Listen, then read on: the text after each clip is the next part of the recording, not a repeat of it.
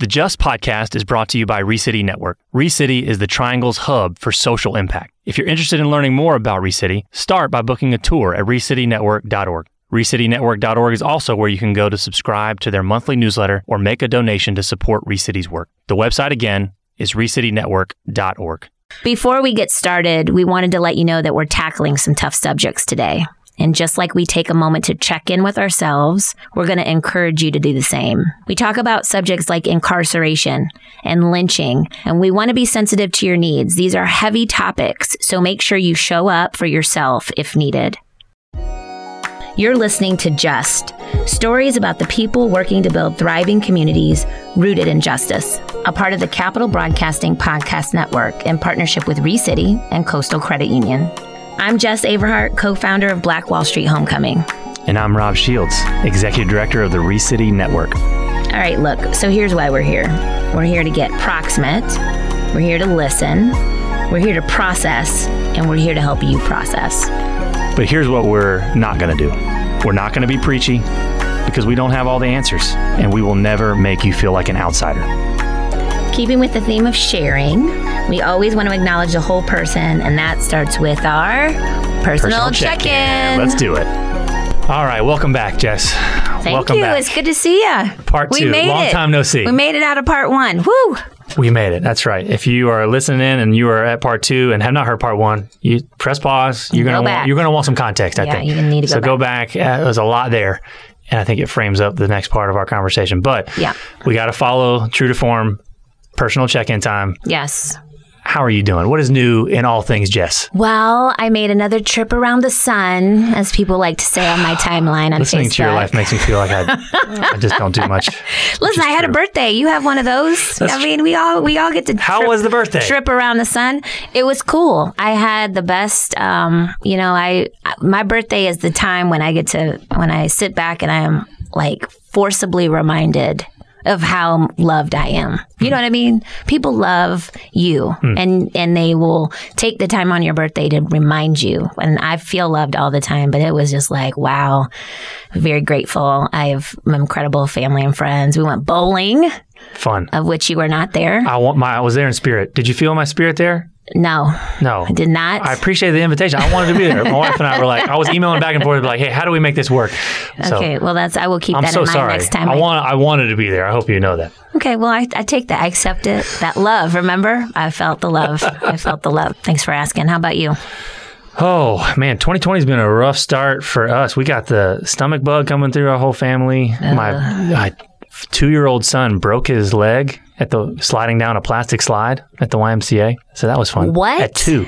Yeah. Did I not tell you about this? No. So he was in a cast for five weeks.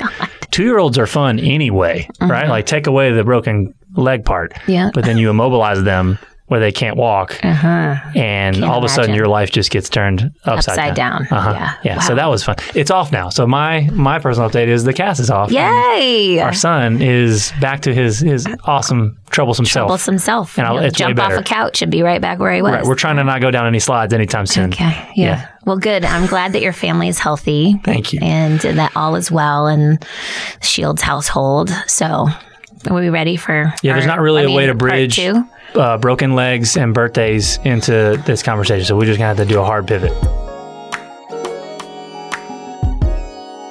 So we are going to talk about part two. Hmm. In part one, we really looked at Just Mercy in this movie that really focuses on mass incarceration and the injustices in our justice system. Hmm. And so, Satana DeBerry, we are grateful that you are here. Thank you for joining us and helping us bring some nuance to this topic. Thank you for having me. This is a great opportunity to talk about uh, this kind of stuff in a broader way. So, for our listeners, she is Durham County's DA, the district attorney for Durham County. She's also a mama of three. And then last year, I pledged Delta Sigma Theta Sorority Incorporated, and she is also my soror. But for so many reasons, uh, friend, uh, I admire her a great deal. I've known her for many years when she was with North Carolina Housing Coalition Satana DeBerry, why don't we level set so our audience can get to know you a little bit better? So why don't you tell us your just kind of a little bit about your background, and then I'm assuming that as part of that story, you're going to tell us like why this matters to you. You could do anything professionally that you want. Why why do you focus in this work around justice? So a little your story and then your why. Yeah, sure. So I am a native of Hamlet, North Carolina, which is a little bitty town in southeastern North Carolina. It's in Richmond County. Mm-hmm. Uh, so my mother grew up in Hamlet as a native of Richmond County. My father grew up in neighbor, neighboring Scotland County. That is where I grew up and kind of really where my view of the world began, right? So both my parents were school teachers. I come from a long line of school teachers. My grandparents were school teachers. You know, I'm third generation college, which is a really different thing for an African American, yeah. especially for a rural African American. Um, and I also grew up in the community in which my family was enslaved. That community shaped who I was to become. Wow. So, as all kids want to do, I wanted to leave that place. Yeah, that's right. yep. And so I went to college at Princeton in New Jersey, spent four years there. Ended up back here in North Carolina at law school at Duke. Mm-hmm. As all Duke lawyers of my time did, I went to D.C. and practiced for a little bit. Okay but decided to come back home and uh, practice law. And so I, when I came back home, I literally went back to Richmond County, okay. opened a practice with a childhood friend of mine, Stephanie Hand Biggs, and started practicing law. And so for about four years, four or five years, I represented people in criminal court and in all phases really of criminal defense work. So misdemeanors, felonies. I represented people in two capital murder cases. I also represented juveniles mm-hmm. in uh, delinquency court. I represented fa- parents in abuse, neglect, and dependency cases. And uh, one of the things that really became clear to me while I was doing this work was that there was, you know, I've already told you, you know, I've got these really, this great education. I'm third generation college but what really separated me from these folks was luck. Mm. Hmm. Right? Wow, luck was luck. Hmm. Because remember, I'm in my hometown. So these these aren't just clients, these are people whose histories I know. Hmm. So I know I know them from school. I know their parents. I know their grandparents. I know where they live. You know, I would have clients come knock on my door on Sunday morning mm-hmm. and say, "Hey, I need you to do this. I, you know, I need help doing that." And so I knew their stories. Right. Right. And so I knew they weren't bad people. I knew that for some of them, they couldn't get out. They had no opportunity to get out of that place. And so they made the choices that they made based on that lack of opportunity. And, you know, it had it had a deep impact on me. I also started to realize that I was really not doing anything. Mm. Right. By the time people got to me, they were on the cliff about to go over. Right. Mm. They've been failed by one public system after another, and my job uh, was just to push them a little bit further back from the cliff this time. Okay. Hmm. Right. But there were so many things leading towards that cliff um, that the work that I was doing was, I was part of the churn. Mm-hmm. That segues really well into kind of the topic we were talking about, which is this film, Just Mercy, right? In, in many ways, this is creating exposure for issues of which you are uh, very, very proximate. So maybe not necessarily a new topic to you for on a number of different levels, right? But would love to just kick it off to hear what were your thoughts about the movie and, and especially the movie release, the timing of the film coming out now. Well, I think folks like Bryan Stevenson been doing this work forever, right? Yep. Right. The whole history of the Republic, we've had defense attorneys who see the challenge and represent one client at a time. And while that is yeoman's work, mm. and they are often the good guys in this system, it is still one story at a time. Mm. And systemic change does not unfortunately happen one person at a time. Like we like to say as Americans, we like to say, well, we take this, we just do this one little piece and that leads to the next little piece. But what happens is you do this one little piece and then there's another little piece and then another little piece and they don't all add up. Mm. Right? At least not from that side of the system. Right? On that side of the system, you get the clients that you get. They come with the challenges and the life stories that they come with.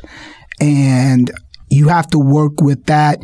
Your responsibility as a defense attorney is the best interest of that particular client. Mm-hmm. And that is not always the best interest of everyone who might be similarly situated. And so I think, you know, Bryan Stevenson has said he started to see that he was doing this work almost in isolation. Mm-hmm and that people needed to understand it at a scale that he was unable to replicate one client at a time. Hmm. Which is how the museum and the memorial yeah. right. came to pass, and um, how this this movie has come to pass. Is that it's a lot easier to ask people to go down to their local movie theater and see this movie, or turn on Netflix or Prime Video and watch it and see the impact that the system has on each individual. You spoke at a town hall recently about your client, and I think this quote is is something I'd love for you to unpack for our listeners. You said you're always trying for the best outcomes for victims, but your real client is justice. Could you unpack that for, for us a little bit? What did you mean by that? Yeah, so the, the district attorney's office the, represents the people of Durham County. The job of the prosecutor's office is not to just blindly prosecute crime. It is to seek truth and find justice. Mm. And you know, we live in a system where people think of a lawyer, think of lawyers as having a client, right? And so each individual defend, defendant has a client, and often victims will say, "Well, you're my lawyer." Mm-hmm right? So you have to do what I say because you're my lawyer. But that's not that's not true. That's not my role. I represent the people of the state of North Carolina. That's all the people of the state of North Carolina. And that means that what we're looking for is accountability. Sometimes that accountability is prison. Sometimes that accountability is not. Um, and so we are always trying to think about how do we get to the most just outcome, hmm. to an outcome in which we acknowledge the harm that has been done to victims and hold defendants accountable while still holding the humanity of those defendants in front of us. Mm-hmm. Right? They are also members of our community hmm. as well. That's right. And they have certain rights and constitutional rights. And if we don't take those rights seriously, who does? And uh, it's not easy and it is fraught with moral peril. But that's why we talk about justice and not about just yep. you know the victim. The, just not just about the one this one outcome. Mm-hmm. We'll bring you more Just podcast right after this.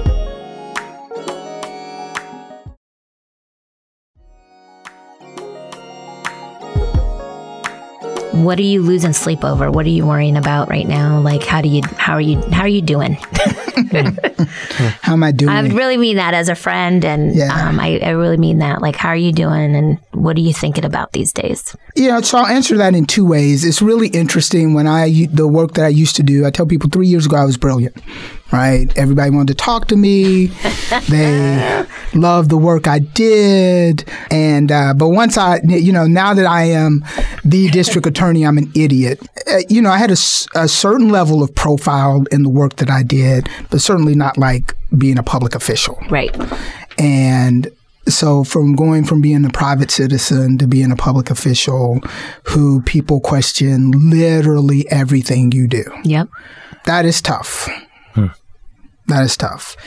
And but to the extent that I lose sleep, I think the the dirty little secret of the criminal justice system is that we talk a lot about brown black and brown people who are impacted as defendants. The dirty little secret is that we are also the victims. And So we are in a system in which like real harm is done to black and brown people on both sides. Hmm. If you're the victim of a violent crime, it is more likely that it was somebody you knew. Hmm. Right? People, uh, stranger murders are rare. Mm-hmm. Stranger rapes are rare. They do happen, but they're rare. Yeah. You know, most women, if you're going to be murdered, you're going to be murdered by your intimate partner. Mm-hmm. So it's somebody close to you who can do the most harm because most of us aren't going to let a stranger Right. that close to us. Right. So the way we are culturally, that means you, because we live amongst people of the same race and ethnicity, our intimate partners are people of the same race and ethnicity, you know, our children are the same race and ethnicity. That we are the ones most likely to do harm to each other, uh, and so I, that's the part of this job that that keeps me awake. I can see that. Yeah, is what do we do? How do we as a community heal from the ways in which we have been the victims? Mm-hmm. Not just to, you know, not just of this system, but of each other mm-hmm. and, and what the system creates mm-hmm. in our communities. Yeah. Thank you. Thank you for sharing that. I think it's really powerful and to name the limitations any one person has, right? Even someone like that's in your space advocating for for change, but understanding that that you know these are deeper roots than any one person can pull up. Having said that, if if you could if you could wave a magic wand and just make it all, just make the wrongs be made right you know n- not knowing that that might not be realistic but just if you if you had to be able to if you had the ability to change the criminal justice system in in a way that would be most significant what would your hope be what are you waving that wand over I think if if I had to wave a magic wand, I don't know that I would raise wave it over the criminal justice system. I would uh, probably wave it over, you know, just these systems that impact us really young in life, right? So I'd want.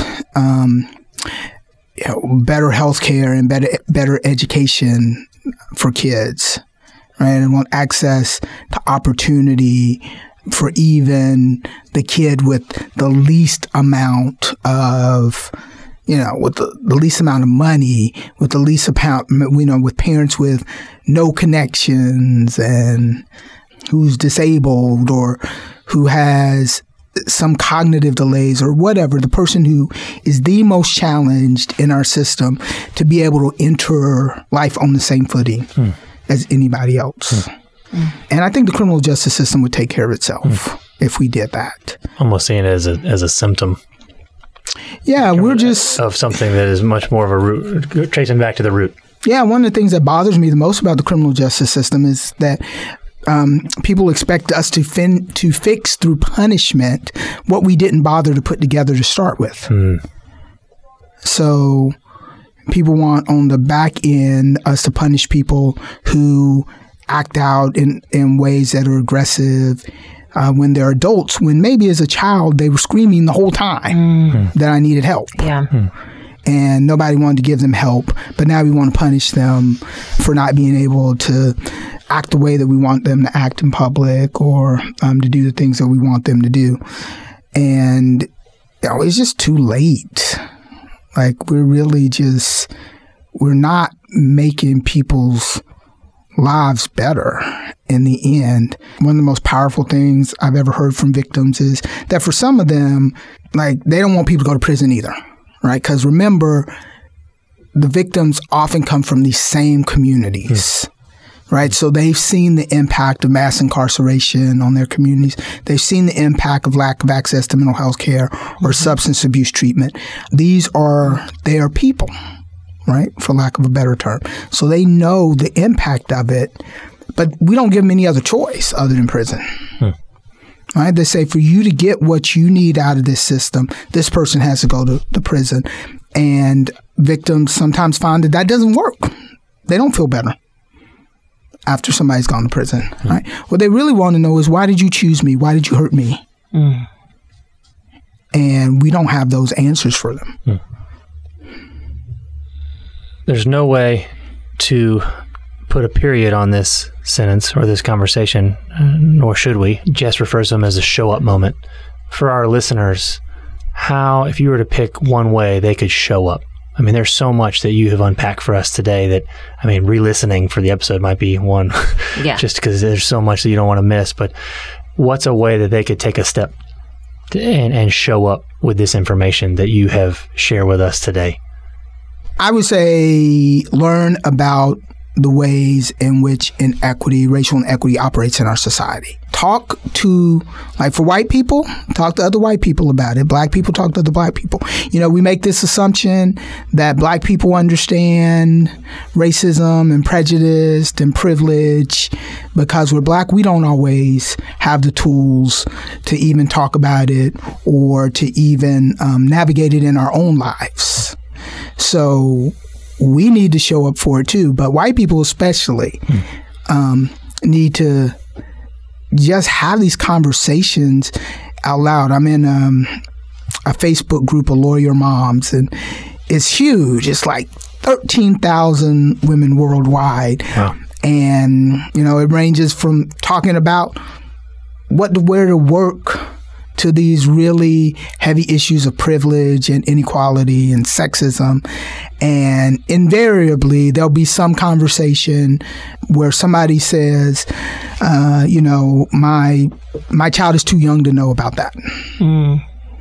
And what I would en- encourage everybody to do is your child is not too young to know. You should be always talking about race and always talking about the impact of it. Always, because that's why we don't we don't have memorials because we don't talk about it. Right. Mm. So you know, let's just talk So about it. So dig in. That's what Dig you're in. saying. Yeah. Dig in. Yeah. Don't be afraid. Yeah. And I loved what you said. You said, talk about it out loud. Talk about it out, Out loud. loud. Get comfortable with talking about Yep. it. and you will always be wrong. Hmm. N- We don't. We are human beings. Looking backwards, we can see how everything was wrong. Right, what everybody did wrong. All right, there's this that you know hindsight is twenty twenty. Sure. Yep. Right, that's a saying for a reason. Right. But the present is messy. Mm-hmm. and we have to be willing to do the messy work and to do the human work. And unless we're doing the, hu- I mean, there's not really any other reason for us to be here. Unless we're willing to do that. Like our jobs, you know, we're all going to die. Yep. And your kids are going to sell all your stuff and, you know, going with their lives. And so, what, what are you, what are you doing this for? What's the hmm. point? What's the point? Yeah. Why does your time here matter? We Talk about we have a finite amount of time. That's right. And what are you trying to push forward? Yep. For me, what I've always, you know, wanted was I grew up in the black church, right? So what I always want is liberation. Right? I'm living in a society that's fair, that is just, where God sees me and you hmm. and makes no difference. Hmm. Mm-hmm. Right? So how do we participate in that just world? We model that. Right. That's right. There it is. Thank you. Yeah. Thank, Thank you. you for the time.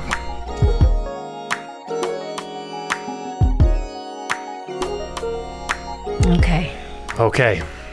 I was just saying while we were in transition that it feels like we need to buffer almost processing time for me and you for these interviews, right? Like I Whole like, nother just just to receive what was said, Yeah. right? And then share it because I mean, I'm I'm almost at a loss for words just taking it all in. And feel it feels almost unjust to just spit out first reactions, although I think we should maybe make our best attempt to.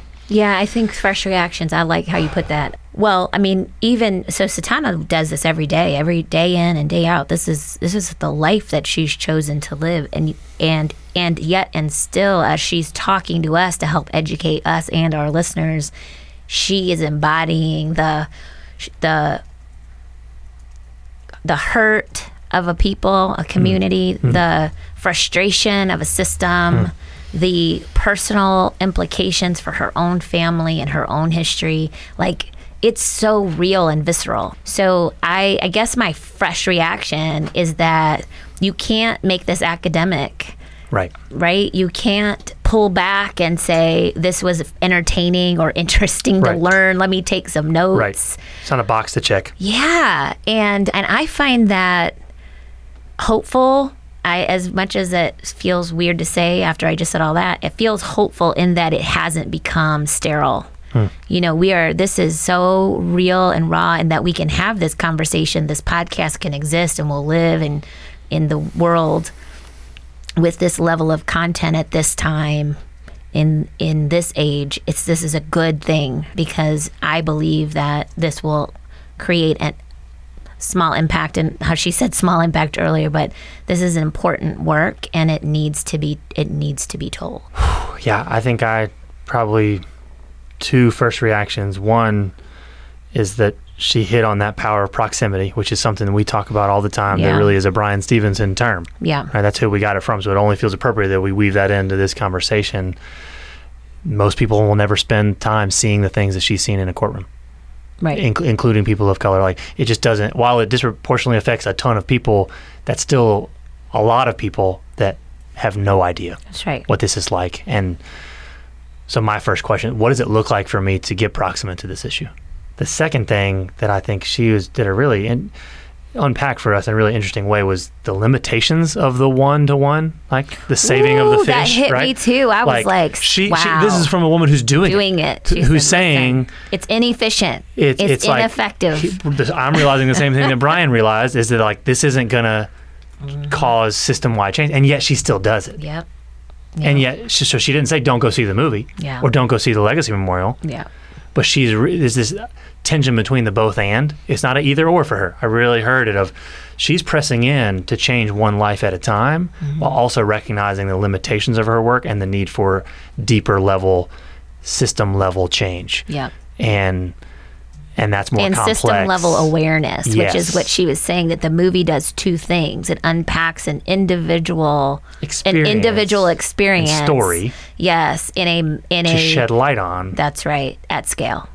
Man, we just this is what two hours of recording does, right? You start finishing each other's yeah, sentences. right. Because we're having the moment at the same time. It's is. No, we're, we're we're hearing the same things, but that's that's that's where I'm at right now. Those are my first reactions. I want to. I guess my show up moment that I'm trying to ask myself is, what does it look like to get more proximate to this mm-hmm. Same here. beyond the intellectual exercise that movies and books can be for me. That's right. Same here. Yeah. So I think So it's something we're our tired, should- tired, yeah, tired. I mean, it'll wear you out, right? I mean, we're worn out. Uh, but, I'm glad we did this because this is this is important stuff. It's timely. It's been timely. It hasn't. It has not become relevant. This has been relevant, but I just feel like there there feels like a greater opportunity to raise awareness around this Mm-hmm. than in past Yeah. generations maybe or or maybe even in our I don't know I just sense a a generational shift towards a desire to know Yeah. A desire and to our younger lean in and people know. are learning this. They're wanting to know Yeah. and they are having And reckon with it. conversations out loud. yes So we, because we're in that middling group, right um, Right. you know, we kind of move back and forth of it being comfortable and uncomfortable, and we've got to just get comfortable with that level of Yep. discomfort Be if we're going to change discomfort. things. That's right. that's right Thanks so much for listening to Just, a part of the Capital Broadcasting Podcast Network in partnership with ReCity and Coastal Credit Union. In the spirit of sharing, if you like what you've heard, tell a friend about the show and give us a five star rating and review. Many thanks to DJ Pdogg and producer Lo Key for producing the music for our show. Subscribe on Apple Podcasts, Google Podcasts, or wherever you listen to podcasts.